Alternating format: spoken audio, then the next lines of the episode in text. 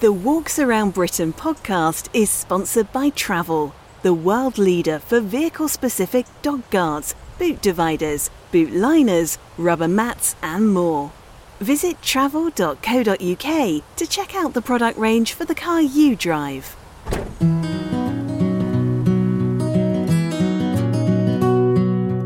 On the 37th edition of the Walks Around Britain podcast, we discover how the outdoor journalist and blogger Fiona Russell coped with lockdown in Scotland.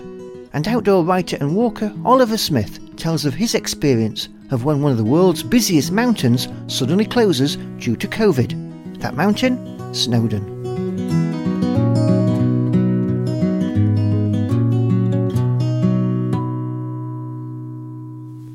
Hello, and you're very welcome to the 37th edition of the Walks Around Britain podcast. I'm Andrew White, and I'm your walking guide for the next 30 or so minutes of walking and outdoor chat. Many of us have struggled during 2020 with the various lockdowns, tiers, fire breaks, and circuit breakers. But what happens when you depend on writing about the great outdoors for a living? Well, to find out, I chatted to my good friend Fiona Russell, who is better known to many as Fiona Outdoors. Her website has won many awards and has become an invaluable resource for people wanting to get out in Scotland. And it's read by people from around the world. So, how did she cope with the first lockdown in the UK in 2020? And how did it affect her business? So, Fiona, welcome to the podcast. Thanks for coming on. Nice to be on. Tell us about a little bit more about what you do. Gosh, that's such a big question.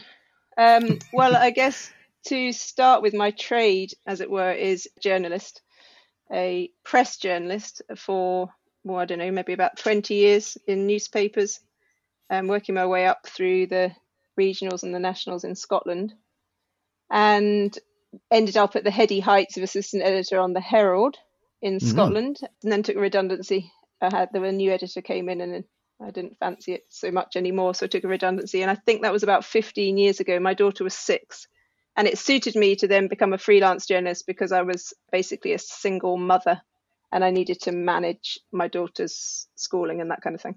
Yeah. So then freelance journalism, and to start with, freelance was um, across all kind of genres, lifestyle and news for magazines, newspapers. In the heady days when money was free and newspapers were wonderful and they all wanted you.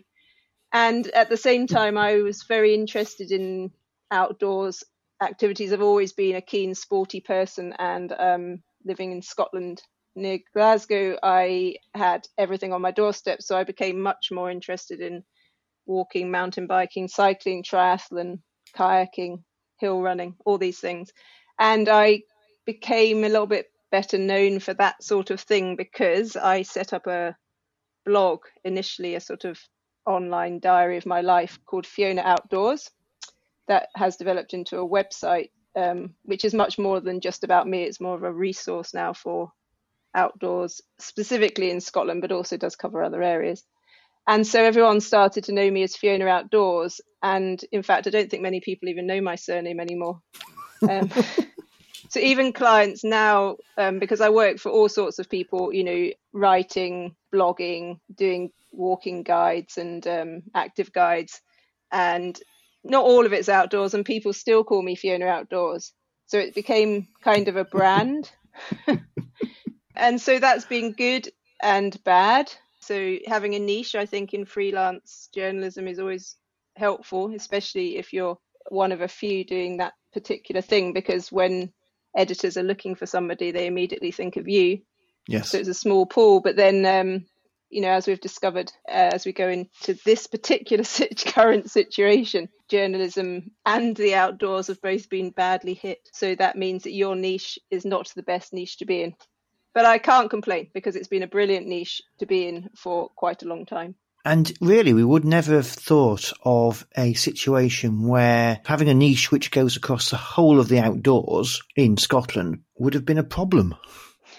no, I had never for a second imagined that I would be limited to, well, first of all, limited to leaving my house to go and exercise only. that has killed my calves because I am a off-road runner, walker, and um, while I live in an amazing location just north of Glasgow, I am still in a suburb, and it requires as I found out, 2.5 kilometres of tarmac running to get to the nearest long distance trail, which is the West Highland Way.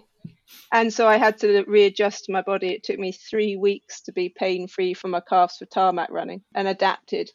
But you know, from where I live, I can be in Glencoe in an hour and a half, and um, I could be at Loch Lomond in half an hour, and I have the West Highland Way on my doorstep. And I never thought twice about the fact that I could drive with the dog a few miles to, to go onto the West Highland Way. Yeah. And then that all stopped, and it it was absolutely unbelievable to have that restriction given how wonderful our outdoor access laws are in Scotland. So we had to start thinking again. But I have to say that after the initial kind of shock and also my calves being sore, I have surprised myself by how well I've adapted. I've um, just discovered so much that I didn't know on my doorstep, even though I've lived near Glasgow for 20 years and in this house for 15. I had no idea what was around the, the trails I've discovered for mountain biking and walking and running. And I never once drove. I didn't drive anywhere for, I don't know, it was months probably. And now that we have the restrictions lifted a little in Scotland, so we're still on a, you know, the guidance is a five mile drive or thereabouts. Mm. The access now is is huge for me because it gives me the ability to go to local hills, the Campsies and the Kilpatricks, and I never imagined I would say this. I was so excited to get back to these local hills because those have been my mainstay for an evening run for years and years. And every weekend, my life would be right. Where am I going to go up north or um, to the borders? Which Munro am I doing next? Which Corbett am I doing next? And that has stopped. But actually, it's really nice being at home a bit more. So I think, um, but yes, you're right. It's been unbelievable what's happened and nobody could have ever seen that and nobody could have ever imagined that writing about the outdoors would go suddenly backwards you can't get to a point where you're actually diversified so much that this virus this situation wouldn't have affected you. Yeah. I mean it just it just everything stopped. I have been good at being creative. I think if you're a freelancer, you're always looking for new ideas because you're always looking at a new way to make money because inevitably doors shut and you have to find other ways of opening new doors. Those doors that shut aren't necessarily your doing, are they? Yeah, I mean, it was absolutely horrendous after 15 years of building up a business and doing reasonably well at it, as well as many people possibly probably could do in the freelance industry it just went and it was nothing I could do. You know, phone call after phone call after email from different clients, publications, just said, no, I'm really sorry. We, we can't afford to pay for freelancers just now. We've got no advertising. And it just, everything went pretty much. And you're suddenly going, so how am I actually going to make any money? And there was a period where I thought, well, actually, I'm going to make no money. And I certainly haven't made a great deal since March. Uh, but it's made me think of different things. And so I set about cataloguing a whole load of local trails, walking and running and, and mountain biking. Some of them I learnt myself, some of them I chatted amongst local friends. We were all sharing our routes and ideas. And I've been writing blogs for my website and I've actually been learning horror of horrors because you won't want to hear this, Andrew, but I've been learning to do videos of these route. So I invested in a new little action camera after I got some self employed government money and some birthday money that would allow me to take it with me when I'm mountain biking and running. And I've just enjoyed having new adventures and learning how to make little videos. So I've been making little video guides and actually have managed to sell some of those to um, local businesses. So it's in a way that's that's helped. I mean, it's all very amateur compared to what you do, but um, it's given me a sort of challenge, I guess, a new creativity. Yeah. yeah. Do you think that one of the legacies of this situation could be that we learn a lot more about our own local landscape? Absolutely.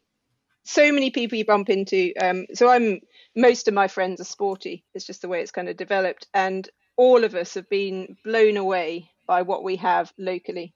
I think often what you do is you say, "I've got an hour. I'll meet a friend. I know that route's going to take me 45 minutes so you just go there and you it turns into a habit and it's not a bad habit because it, we still have access to wonderful hills but we got a bit bored well, I certainly got a bit bored on my own doing them. And so I started to share ideas with friends. And I looked on uh, Strava, for example, to see what other people were doing and looked at some of their routes. And then now that we're allowed to meet a friend again, I think we're allowed to meet two friends now. We've all been sharing those routes with each other, or we've shared them online with each other and said, Oh, do you know, have you found that place there? Have you seen that? And, you know, there's so much I haven't seen. And also, so much history and heritage that I didn't know about that people have mentioned or I've seen online, and then I've gone to investigate. So I think many, many people have been surprised by what they have on their doorstep. Mm. Although I must say that, you know, we are lucky where we are because I know there's people who live in the heart of the cities or towns where it's difficult for them to access the countryside so easily. But, you know, I'm just lucky because I can get out on my mountain bike and leave or, you know, on foot and reach the countryside fairly easily. That's part of the issue has been that online backlash, sounding other people out, aren't they? And it's very easy to do that when you're in a, a position of of a nice village or a, a, nice suburb with lots of trails or lots of footpaths around, as opposed to being in the centre of a town or a city that isn't actually a very green one.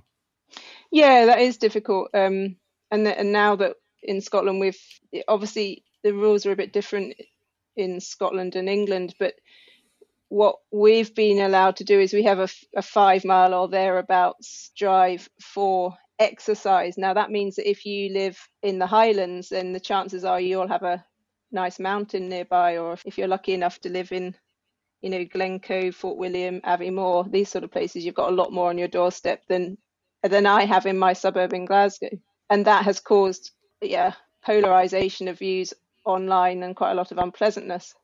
But I mean, these people just happen to be lucky.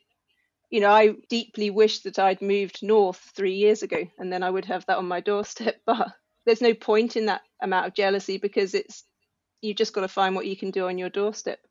And I tend not to look at what other people are doing. Or if I do, I think, oh, lucky them. Look at that lovely view. Just, I've just accepted it. I think it's easier to just accept it. And then I suppose we've got to look across the channel and have a look at what's been going on in continental Europe. We'd be very thankful that actually our governments have decided that going outdoors is something that we should be allowed to do. Yeah, I have friends who live in France and Spain.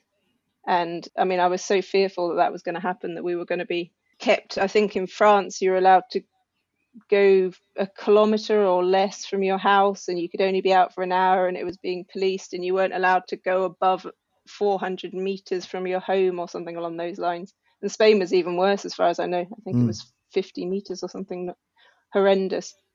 Yeah, so that has been good. I think the problems come, we maybe would have had more freedom if there had been less abuse of the system. I guess yeah. um, we've been asked very much not to go to the honeypot attractions here people still do. I don't know why they do, because I don't know why you'd want to spend your Saturday down the devil's pulpit with a hundred other people. That's just beyond me. It, it, does make no sense to me whatsoever. I think many people only know these attractions. So Ben Lomond is such a famous mountain, and we have a mountain called the Cobbler in the Arrochar Alps. They're all really accessible from Glasgow the Devil's Pulpit was has a starring role in Outlander, so that's become really popular as well. But when you drive there and you see 50 cars parked on the side of a busy narrow road, and the car park's actually shut, I don't know what part of you thinks that's a really great place to go. I would just say no, thank you. That's going to be 100 people in a very small place, riddled with potential virus, in my opinion. But people still want to go there and there's nobody locally who would be going there because they'd know yeah. that that's not the place to go. I don't know why. I mean, maybe this is our opportunity. I keep thinking it's our opportunity as outdoors writers and journalists to promote some places that are more unusual. Definitely. And the things I've been doing haven't been with a lot of other people. Like I've passed by a lot of other people on the beginning of the West Highland Way because that's where people have accessed but then within a few miles i'm pretty much on my own or i'm up in the hills fairly quickly on my mountain bike. And i've noticed people really interested in my wee videos. I've put them on you know onto youtube and onto my website and i've got good traffic from them because i think they're like oh oh no i didn't know that was there. Yeah. So there is that opportunity to inspire. And so i've really enjoyed being able to do that and coming up with different ideas of ways to keep fit. I think it was the Yorkshire Dales National Park who put out a theory that perhaps we need to educate people again into the countryside code and the relevant different codes around the UK for the nations. Do you think there are lots of people out there who have been going out who don't understand what the, the countryside is all about? Yeah, there's possibly a lack of education. That's quite a yes, quite a hot topic because um, unfortunately I've heard so many reports now, um, and and I've seen it as well on all our local hills and as I've called them the honeypot locations. There's huge amounts of littering. I mean, just horrendous amounts of littering. And I certainly haven't seen it like that before. I don't. I can't decide. Is it just that there's many, many more people who aren't flying to Spain or France? You know, they're. You know, we're all mm. in one area, so there's many more people at home. The weather's been fantastic. I mean, it's the best weather I think I've ever known for a long spell, and so that's meant more people are outdoors they've got less to do, haven't they? They can't go to the pubs and restaurants and cinemas, so they're going outdoors. So is that why we've got more litter? I mean, you shouldn't have any litter. Education would hopefully say you take everything home with you and leave the environment as it is. And there has been a lot of difficulty um, here with you know the mountain rescue teams and Mountaineering Scotland and the government have asked for people not to go into the hills and mountains yeah. Um, first, we were asked not to go to any hills and mountains, and now we're being told you can go as long as it's within your local area and you stay within your comfort zone. What one person thinks their comfort zone is to another is very different. Well, yeah, I mean, I, I can understand those kinds of comments, and I can't come up with anything better than that. But at the same time, I would suspect that a large number of call outs to mountain rescue and search and rescue teams are probably people who thought that they were inside their comfort zones. Yeah, I'm sure nobody goes out into the hills and mountains and thinks I'm going to do something utterly stupid to um, risk my life. And you know, it, it, doesn't matter when it is, whether it's lockdown or not. You do see people climbing mountains in flip flops, and they don't seem to understand that the weather can change. You know, I don't think I've ever been up Ben Lomond when the weather has been the same at the bottom as it is at the top, and normally it's far worse at the top. Yeah. And you know, I had to turn back. And I was chatting about this with my husband actually last night. You know, how do you judge your own experience level? How do others judge your own your experience? Can you look at someone who's carrying all the right kit and say, "Oh, well, they're fine," but do you know if they know how to use it? Should we do we need to have some form of certification? I mean, God forbid, I don't want to have that at all, but how do we educate people to learn better and to be safer? I mean, I said to him, What did I do? Well, I started with smaller hills and mountains and I went with people who knew more than me. And then I learned, and then I realized that even if I was walking with someone who knew more than me and then they got into trouble, then I needed to be able to safely help them and help myself to get off of a mountain. So I went and did courses. That seems fairly sensible to me. Mm. Um, and I've learnt my skills over the years, but accidents do happen or incidents do happen even to really experienced people. And that's what mountain rescue is there for. It, it's difficult. I think possibly it needs to start much younger. So if we can have that sort of education in schools, the education about leaving the environment pristine so it's the same as when you arrive for the next person trying to encourage people to learn mountain skills and crafts rather than driving to a spot and putting up a cheap pop up tent and then chopping down a local tree to burn. Unfortunately, that does happen. I'm really hope that that's the minority of people, and I still think the majority of people are really sensible, kind, lovely people and think about the environment. But I'd, it's such a difficult one, isn't it? Yeah, it's a big societal question. It's so nice to see more people outside, but responsibility has to come with that. Absolutely, yeah. It is a responsibility. We have, you know, with rights comes responsibilities, and we have so many wonderful rights here. Where Scotland, in particular, really is blessed with this amazing ability to roam free and wild camp.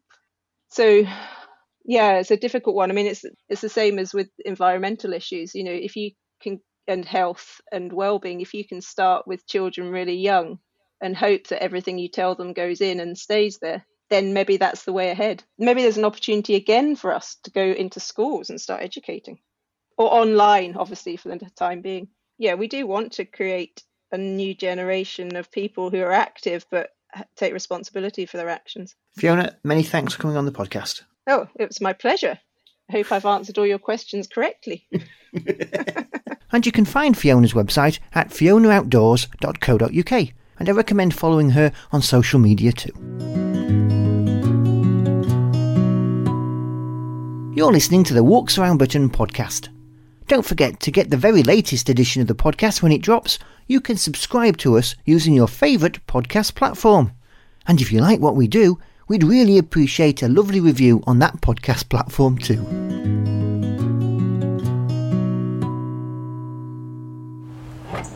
The Walks Around Britain podcast is brought to you by Travall the world leading manufacturer and retailer of vehicle specific dog guards, boot dividers, boot liners, rubber mats, and more.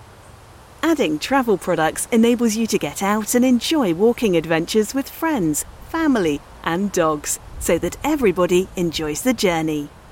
Travall offers the best fit guarantee of any brand when purchasing direct through their website or your money back. Visit travall.co.uk to see the product range available for the car you drive.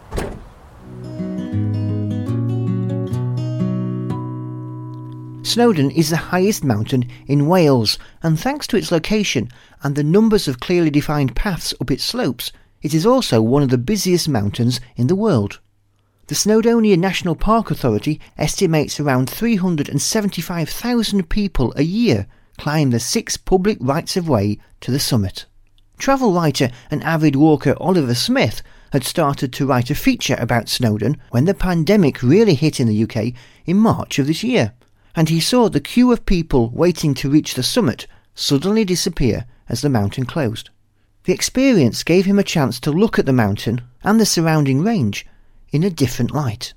Oliver, thank you for coming on our podcast. No problem. Very welcome. Can you tell me about what you do then? Uh, what do I do? Um, well, that's a very good question, and something something I spend a lot of time asking myself. Actually, um, I, I, suppose in terms of what I've been working on in in the last few months, I was a full time staffer at Lonely Planet until until the autumn, and since then I've I've kind of been freelancing across a bunch of um, well, I suppose you call them outlets these days, don't you? Outside magazine in the states, National Geographic Traveller over here, a couple of papers, and doing a little bit of radio as well. So spreading myself about really. i am kind of new to the the freelance world, but uh, it's been enjoyable so far. It's obviously gone a bit quiet for the last last few months. It's a very difficult time to be a freelancer. It is. It is very difficult. Uh, it's very difficult to get to stories, to to kind of you know meet people, and so I'm kind of on a bit of a hiatus at the moment. But yeah, I suppose like everyone else, just very much looking forward to the time when when we're kind of allowed outside again. And we can get back to, to walking, I suppose. you enjoy a lot of travel, don't you? Sure, I do. Yeah, that's that's been my background. One thing that I, have kind of found over my career is that um, I sort of started out working at Lonely Planet magazine soon after it launched, and and that that point in my in my life in my sort of early twenties, I found that um, I kind of you know wanted to go everywhere and anywhere. I wanted to travel as far and as often as possible, and uh, uh and I, I don't know. I suppose I, I kind of enjoyed the hit of going to a new place, buzzing off a new culture. And really, I was just kind of, you know, I suppose my approach to travel was kind of like a, a blue whale with the mouth wide open that I, I try and take everything in. uh, and and in the in the past few years, I, I suppose as, as you get older, you, you you kind of probably understand what your your interests are, probably get a, a fuller comprehension of that.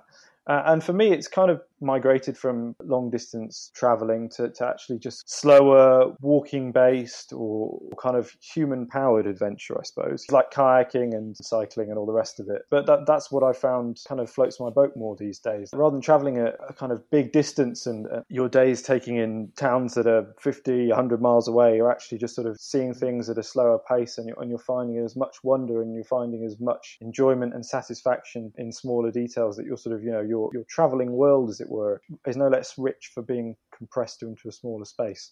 Uh, and I suppose um, the stories that I've been working on more in the last few months have a good few of them have been more kind of hiking based, and that's something I've really enjoyed. When we're talking about getting out and getting travelling, obviously the coronavirus epidemic has changed and will, in doubt, change the way that we go for adventure and, and for travel in the future. Yeah, I think it, it might do. I, I suppose the, the jury's out a bit. I think we we kind of like it's presented a bit of a reset for travel. Mm. Uh, and, you know, we, we see these news stories come out daily about how in Venice you can see to the bottom of the canals and, and people are enjoying seeing more manageable number of numbers of tourists. And we're asking, you know, what, what can we learn from that? I think it, it very much shows it how things might be if our habits change. But I, I don't know. I'm a bit skeptical, to be honest. I, think um, half of coronavirus has been seeing you know these kind of like nature's returning stories and and it is true like on my road where I live in London I've, I've started seeing you know woodpeckers I've never seen a woodpecker ever in London before and they're in my neighborhood so half of it is kind of the nature's returning stories then it's been you know people have trashed this particular part of the Lake District or this particular part of Loch Lomond uh, I'd like to hope coronavirus changes the way we travel but I'm not, not entirely sure just yet the one project that's taken up a lot of my time this year is a, a story about Snowdon for Outside magazine. And I was doing a, a story about Snowdon because it's a mountain that's very close to my heart. My mum's family are from that part of the world. I didn't grow up there, but my grandparents lived there, so I sort of spent half my childhood up there without kind of being fully yeah. paid up bona fide Welsh person. My family have got connections to the mountain, so I've always kind of had a bit of a had a very special place in my heart. And I, to that extent, I recognise that you know it's actually had a lot a very special place in a lot of people's hearts. It is probably the most popular mountain in the UK, if not Europe, if not the world. And yeah, I was doing a story about Snowdon and the challenges of over tourism there. And very suddenly, while I was up there, coronavirus came along and the mountain experienced something very strange. As all of the pubs shut and shops shut and attractions shut and people had nowhere else to go. Snowdon experienced its busiest weekend on record in March. It was a sunny weekend and it was, uh, according to the people I spoke to at the Park Authority and the police, the busiest day they could ever remember. Just huge crowds descending on Snowdon. There was a real risk, and, and I suppose we might find out in the coming months that it actually turned out to be a coronavirus transmission hotspot. Mm. The local authority people I spoke to said there was a real risk that the gates, for instance, around the Pen-y-Pass car park and the Summit Stone itself could be a place where coronavirus was transmitted, such were the volume of people up there. And then very suddenly the mountains shut down. And uh, Snowdon, uh, well, obviously much of Wales has been sort of closed down in a way that England hasn't, but Snowdon itself was and has been closed for, for some months now which is extraordinary because it is normally a mountain that you know rarely goes a day without having a sort of miniature stampede up its slopes but it's sort of been left to its own devices and from the people i've spoken to that's really sort of changed the character of the area of Llanberis and Beddgelert and places around that, just having the mountain on its own. The interesting thing is, like you say, that, that Snowdon has that kind of people's mountain type of quality. And I think this is because obviously it's a lot more accessible to many more people in England, perhaps, than Ben Nevis is. And it's a lot more accessible when it comes to the trails to get to the summit, isn't it? Yeah, I think I think you might be right there. It's definitely a very accessible mountain to a large number of people. Obviously, you've got people from Liverpool, Manchester, people who've been traditionally the, the people that go on holiday to North Wales. But obviously, North Wales in the last few years has really expanded into kind of being an adventure destination and kind of trying to capitalize on that, that growing part of the travel industry. So there's been the, the zip lines there.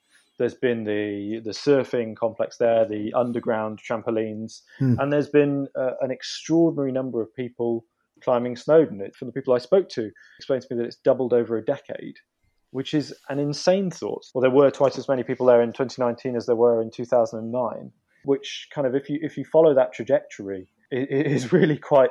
It's certainly a challenge.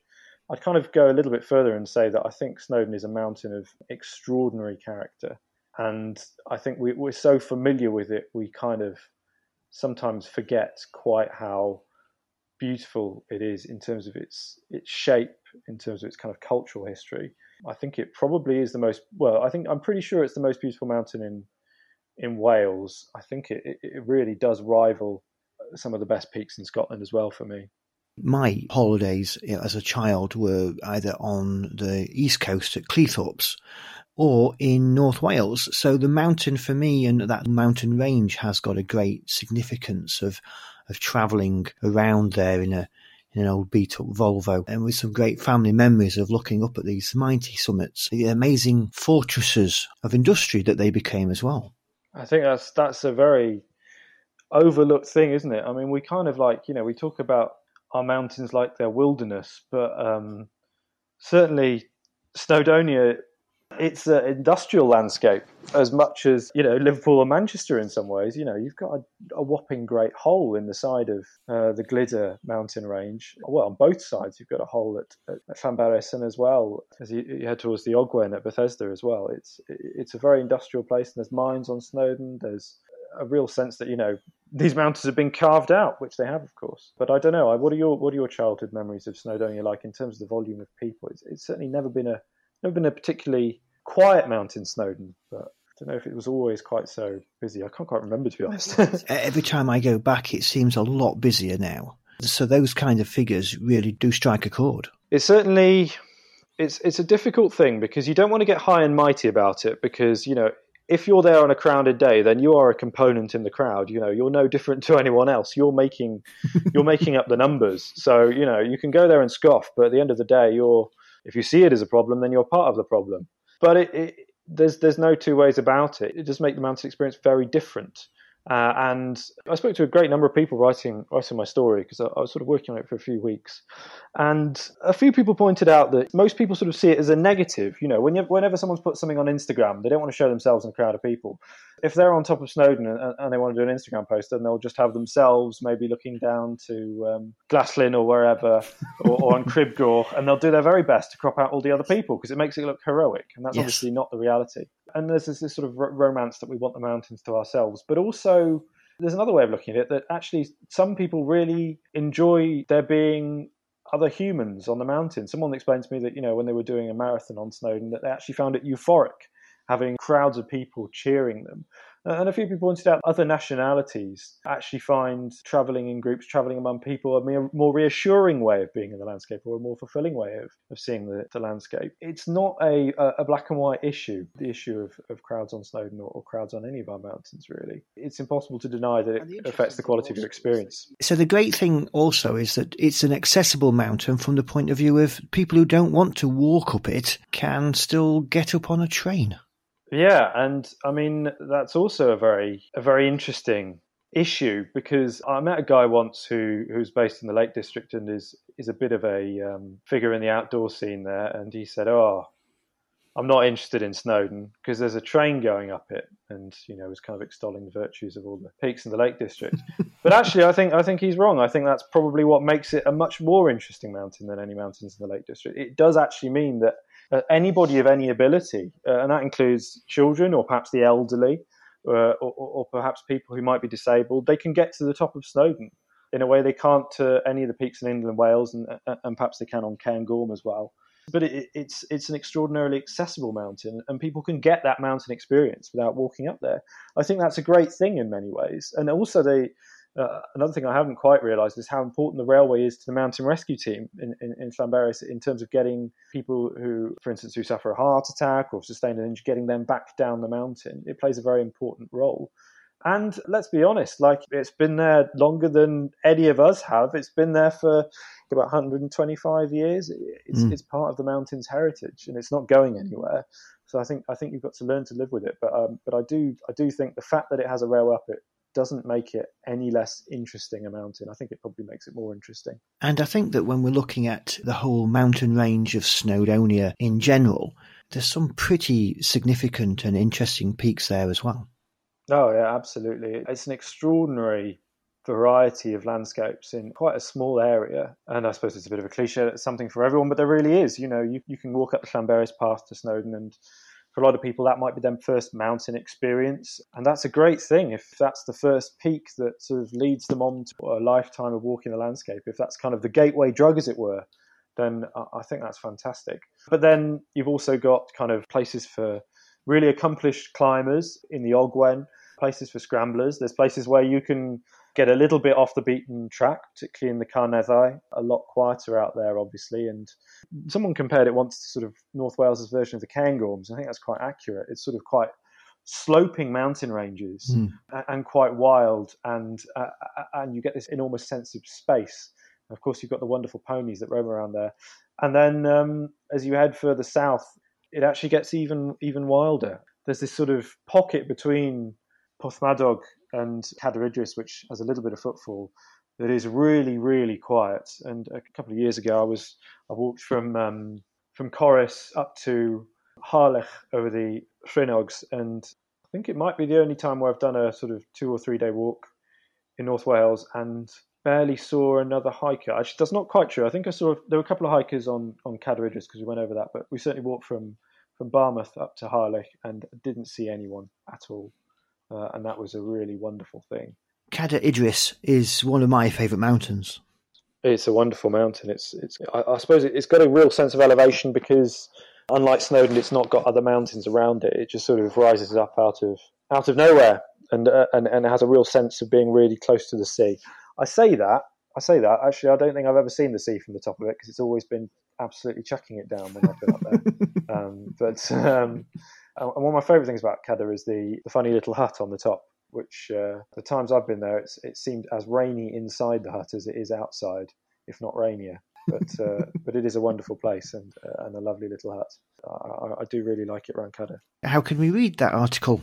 Um, so that article's on the Outside website, which is at outsideonline.com, and you can find it under the under the long reads tab. So it's it's quite a quite a long article, but yeah, that's my most recent article I've I've written for for Outside. If you want to find out more about your work, where can we go? You can head to my website, that's oliversmithtravel.com, or else follow me on Twitter at Ollie Smith Travel. Those are the places you can find me, and yeah, sure, drop me a line. Thanks very much. No problem.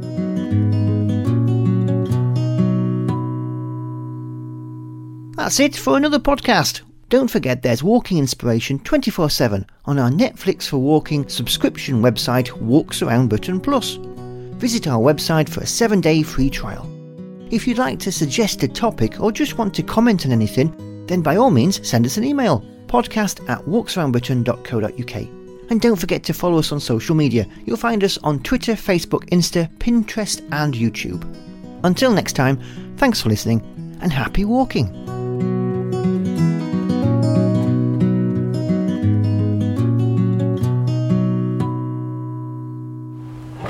The Walks Around Britain podcast is sponsored by Travall, the world leader for vehicle specific dog guards, boot dividers, boot liners, rubber mats, and more. Visit travall.co.uk to check out the product range for the car you drive.